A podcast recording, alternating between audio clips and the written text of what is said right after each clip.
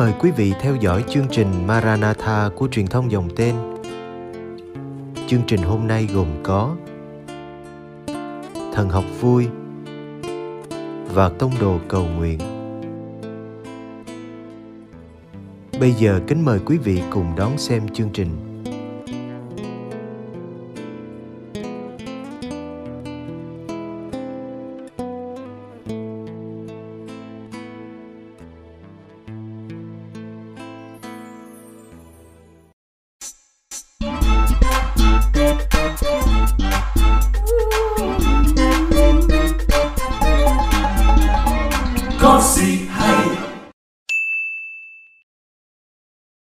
Vậy cha bây giờ hiện tại thì công nghệ thông tin đã phát triển rồi. Ừ. ờ, các bạn trẻ đi làm thì các bạn nghĩ là uh, xưng tội mình xưng tội qua uh, Facebook Zalo hay là qua điện thoại smartphone được không cha? Được lắm chứ tại vì đó là cái sự mà tiện lợi phải không?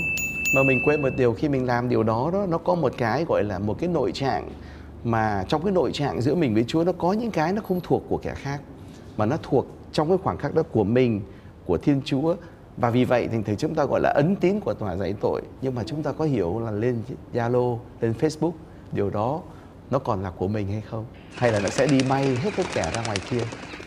Và chúng ta quên là có những thiệt hại mà chúng ta à, tạo nên nó cũng tổn hại thanh danh của những người khác.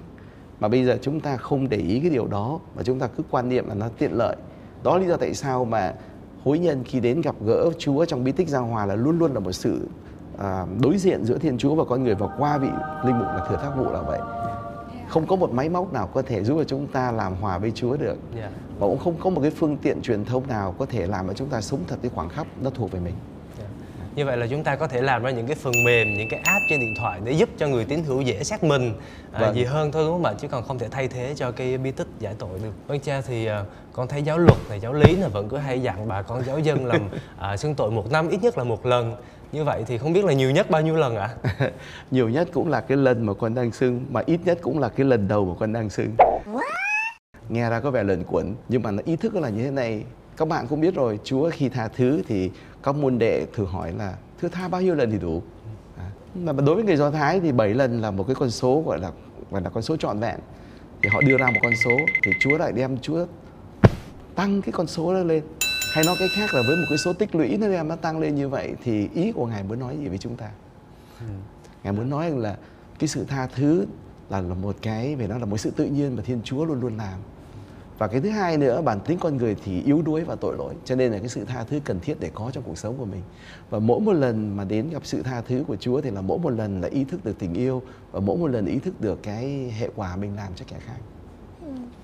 Dạ thưa cha, uh, cho con hỏi thêm là uh, làm thế nào để mà mình phân biệt được uh, tội nặng và tội nhẹ hả cha? Rồi có đem tội lên cân được không ạ? cha sẽ cho lên cân cho nói liền cho con nghe. Thưa con, à cái vấn đề để chúng ta hiểu như thế này, nhiều khi tội chúng ta à, hiểu cái có tính cách gọi là nó hơi à, mình gọi là nó hơi máy móc một tí xíu. À, chúng ta hình dung nó là một bộ luật. Rồi thì từ đó mình bắt đầu đặt ra câu hỏi là à, mình xét theo cái luật như vậy mình có nằm ở trong những cái trường hợp như vậy không? tội nó không phải là một lề luật thôi. Cái cách nhìn về tội ngày hôm nay đó cho chúng ta thấy là nó là một cái sự tương quan giữa mình và thiên chúa và con người nữa. Tội nặng tội nhẹ về vấn đề luân lý nó có nhiều mặt. Trong cái phạm vi này chúng ta không đi vào sâu nhưng mà chúng ta phải hiểu một điều như thế này.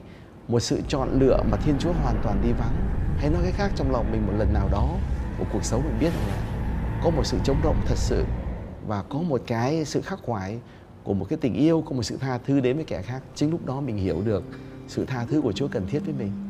Và cái sự khắc khoải và thao thức càng nặng, càng sâu thì ta hiểu là cái mức độ nặng nhẹ của chúng ta nó đang nằm trong cái khoảng cách nào cha ơi con không biết là theo kinh nghiệm của cha đó mà chính con thì có cái kinh nghiệm đó. Ừ. nhiều khi mình đi xưng tội theo mùa á tức là đến dịp mùa vọng chuẩn bị giáng sinh thì mình phải đi xưng tội. Rồi mùa chay chuẩn bị cho tuần thánh thì mình đi xưng tội. Nhưng mà nhiều khi mình chưa có thực sự cảm thấy là ăn năn dốc lòng chừa đủ hay là mình cũng chưa cảm thấy tự tin là mình xưng xong thì mình sẽ không phạm lại tội đó nữa.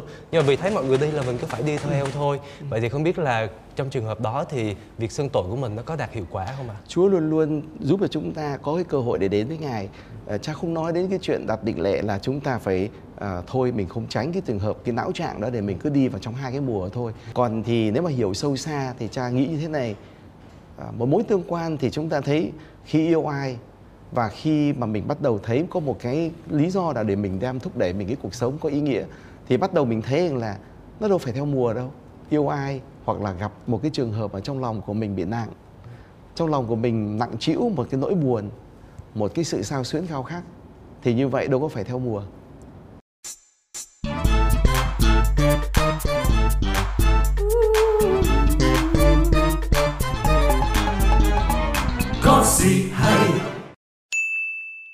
Và để tiếp theo câu hỏi của anh Huy thì con cũng muốn hỏi cha là uh, với một năm mà mình xưng tội hai mùa như vậy á thì làm cách nào để tụi con có thể nhớ hết tội của mình trong một khoảng thời gian dài như vậy để xưng tội không bỏ sót hả cha? Vâng. Ừ, đó cũng là vấn đề. Cái vấn đề chính của mình là không phải là mình đến để mà xưng. Vấn đề của mình là ý thức là mình đã làm thiệt hại cho người khác như thế nào. Và cái thiệt hại đó thì mình hiểu là mình mới mình mới cảm thấu được là Chúa thương mình thật sự và Chúa tha mình thật sự trong cái xử lý của lý trí thì chúng ta đặt ra là liệu mình có nhớ được hết tất cả những điều gì mình làm. Trong khi đó thì con tim thì dạy chúng ta là mình cảm thức được tất cả những cái hậu quả, mình cảm thấy được tất cả cái mối tương quan mà mình đã phạm và những cái khuyết điểm mà mình tạo nên. Cho nên cuộc sống của chúng ta nó đâu phải là một sự chia chia cắt giữa lý trí và con tim. Cuộc đời của chúng ta là một mối tương tác và luôn luôn chúng ta đi vào cuộc sống với tất cả mọi người khác. Cho nên vì vậy thì cha cảm thấy là mình đi xưng tội mà bốn, chỉ có hai mùa không thì là một sự thiếu vắng lắm. Mỗi một ngày, mỗi một giây phút chúng ta đến với một con người, chúng ta đều có những cái niềm vui, chúng ta cũng có những cái khắc khoải lo âu và chúng ta cũng có những cái khuyết điểm. Vì vậy thử ra, khi ý thức điều đó, chúng ta đến với Chúa thì chúng ta cảm thấy dễ dàng hơn. Vâng bây giờ thì con cũng nhờ chia sẻ của cha con cũng biết cách trả lời cho nhiều bạn trẻ trên mạng á, hay post lên cái status là chọn lý trí hay chọn con tim chọn lý trí hay chọn con tim? Thì đó. Rồi cuộc sống thì chúng ta thấy là không phải là chuỗi những cái vấn đề cần phải giải quyết. Vâng. nhưng mà có lẽ là một cái màu nhiệm để chúng ta lắng nghe và khám phá chăng? À, còn một câu nữa con cũng muốn hỏi cha là à, thưa cha có rất là nhiều người người ta nghĩ rằng việc đi xưng tội của người công giáo cũng chỉ như là một cái liệu pháp tâm lý thôi ừ. à thật ra thì cũng chẳng có chúa gì tha tội gì cả đâu và ông cha cũng chẳng có quyền gì tha tội đâu tôi đến đó là bởi vì tôi trút được một cái gánh nặng và vì đó thì tôi ra khỏi tòa giải tội thì tôi được bình an đó là chuyện bình thường ừ. dạ. thì cha nghĩ sao về vấn đề này ạ điều đó thì về cái phương diện nhãn quan về tâm lý họ cũng nói điều đó và phải nói thật khi làm việc với các bạn sinh viên thì cha học được một điều như vậy là người ta nói một câu như thế này trong giáo hội công giáo có có lẽ một cái bí tích mà họ cảm thấy đẹp nhất trong cái cuộc sống mà tương quan giữa con người đó là cái bí tích của người công giáo là bí tích giao hòa. Tức là việc đến để mà xưng thu với Chúa và con người xung quanh. Chúng ta sẽ không có cái sự chủ quan mà chúng ta có cái sự mà gọi là à, mình gọi là cái mối tương quan khách quan giữa chúng ta và những người khác là điểm thứ nhất. Rồi điểm thứ hai nữa chúng ta không còn có cái sự máy móc để tách biệt mình là một cái cõi riêng của mình. Mà mình có một cái cuộc sống là tôi bao giờ cũng được mời gọi đi vào lòng đời chứ tôi không sống riêng cho tôi. À, rồi một cái nữa chúng ta phải hiểu như thế này sự tha thứ nó không phải chỉ là một cái liều lượng để chúng ta khi nào mà chúng ta thích thì chúng ta tăng liều mà chúng ta không thích thì chúng ta bắt đầu rút nó ra. Nó không phải vậy. À cái tiếng anh thì à, cái từ mà chúng ta gọi là tha thứ là to forgive, forgive. Yeah. mà tiếng tiếng pháp là pardonner. Ừ. à, mà giờ nếu mà chơi chữ một chút đó thì người ta sẽ nói rằng là uh, tha thứ là gì là give to it for one more time. Yeah. cho, người khác, cho người khác một, cho một lần nữa. và cho mình một cơ hội nữa. Thế thì cuộc sống của chúng ta chúng ta phải cho một cho mình một cơ hội nữa. Một lần nữa để có sự để có sự tha thứ với kẻ khác. Một lần nữa để nhận đón nhận sự tha thứ của người khác đến mình. Thì bao giờ chúng ta hết được cái một lần nữa đó? Bởi vậy cha mới nói rằng là bí tích giao hòa nó không phải chỉ có một lần là đủ hay là một tuần một lần là đủ mà nó là luôn luôn trở thành cái hiện tại nó luôn luôn cái mà chúng ta là ngay trong giây phút này, ngay trong khoảng khắc này. Khoảng khắc này khi lòng của con được mời gọi, được thao thức với kẻ khác, lòng của con cảm thấy có một sự lo buồn vì những cái hậu quả do mình tạo nên với người khác. Khoảng khắc đó là con cho con một lần nữa. Và cho con con cho con một lần nữa để kẻ khác đến với lòng con một lần nữa và những cái như vậy giúp cho chúng ta hiểu cho nên tâm lý thì có thể gọi là giải tỏa một vài cái vấn đề về cái phương diện gọi là mình gọi là phương thức ừ. tự ở trong bí tích của giáo hội nó không phải là một phương thức dạ. bởi vì nó là một mối tương quan liên lỉ giữa thiên chúa trong đó có ân sủng của chúa luôn luôn làm cho chúng ta đổi mới và luôn luôn trợ lực chúng ta cho chúng ta cái sức để chúng ta có thể yêu hơn và dám sống cái khả năng yêu đó với kẻ khác không có một cái trị liệu tâm lý nào có thể bảo đảm điều đó ngoài ân sủng của Chúa. nó khác biệt là cái điều đó câu trả lời của cha thì à, rất là hay và rất là đánh động con và con muốn hỏi cha một câu ngoài lề một xíu tức là con đang học ở bên ngành y. Thì à, bên con thì sẽ có những cái trường hợp bệnh nhân sẽ à, cấp cứu Dạ. gọi là ờ, trong cái tình trạng là hấp hối. Thì lúc như vậy nếu như mà đó là người công giáo á cha thì à, nếu như mà có muốn ờ, được xưng tội thì lúc đó không có linh mục thì ờ, giáo dân người giáo dân có thể thay thế linh mục để mà xưng tội hay không? Và nếu như mà trong những trường hợp đó thì cha có cách nào để mà giúp tụi con là những nhân viên y tế tương lai để có thể là đáp ứng cái nhu cầu mà mong mỏi cuối cùng của bệnh nhân không cha?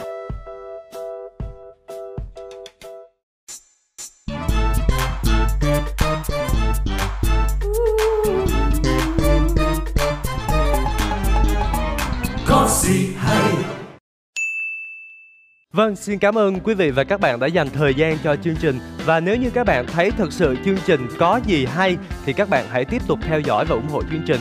Cũng như là hãy gửi đến cho chúng tôi những băn khoăn thao thức Và những trăn trở của các bạn ngang qua những câu hỏi Để chúng tôi có thêm chất liệu xây dựng chương trình cho những số tiếp theo. Và bây giờ xin chào và hẹn gặp lại.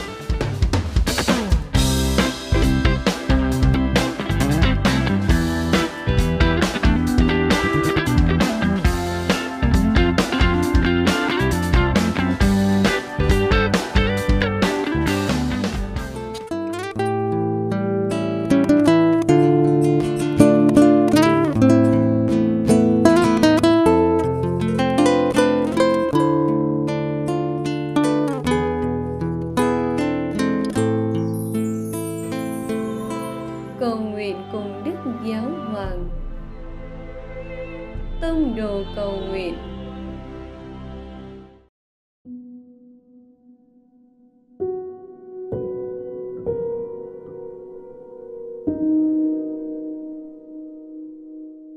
Cùng Chúa Giêsu buổi tối.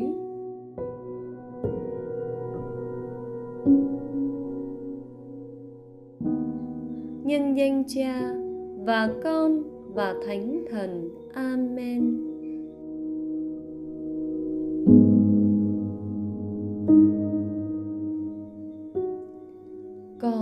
Hít thở thật sâu và nhìn lại một ngày đã trải qua.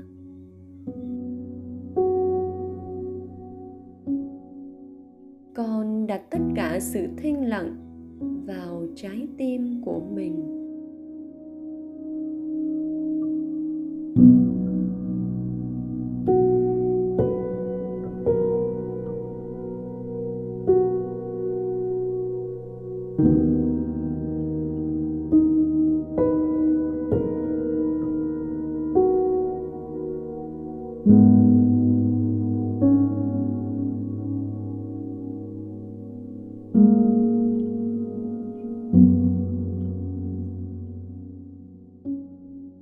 Trải nghiệm nào trong ngày mà con đã thực sự hài lòng và khiến con cảm thấy hạnh phúc?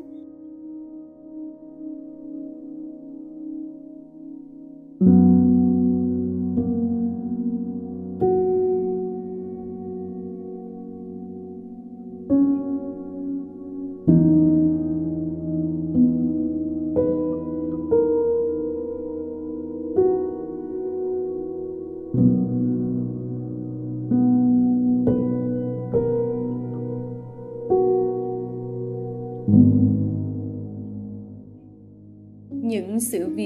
để lại trong con thông điệp gì?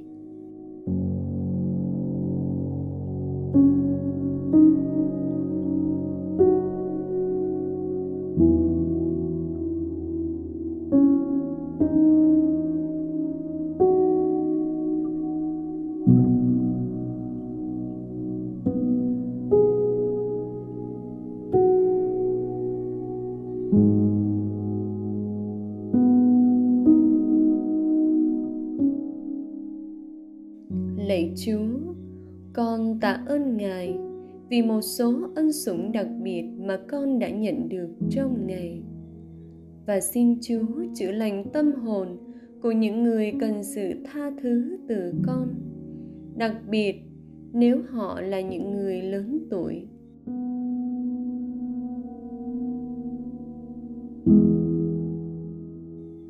Con đặt ra một quyết tâm cho ngày mai.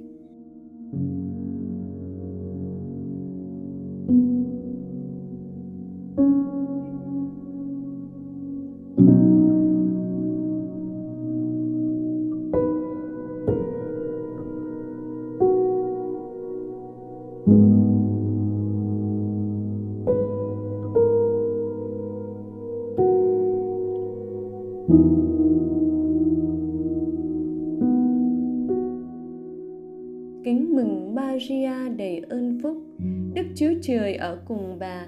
Bà có phúc lạ hơn mọi người nữ. Và Giêsu con lòng bà gồm phúc lạ.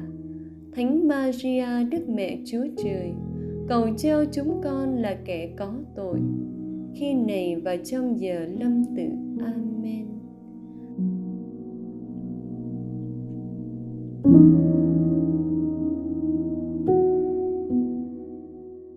nhân danh cha và con và thánh thần. Amen.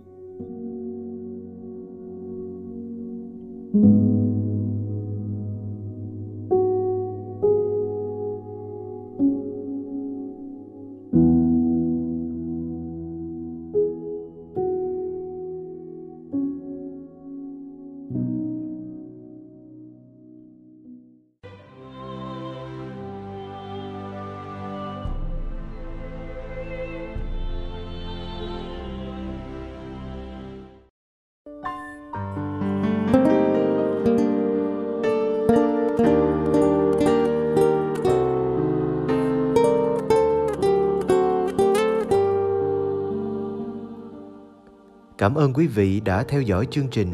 Kính chúc quý vị một đêm an lành trong vòng tay yêu thương của Chúa Giêsu và mẹ Maria.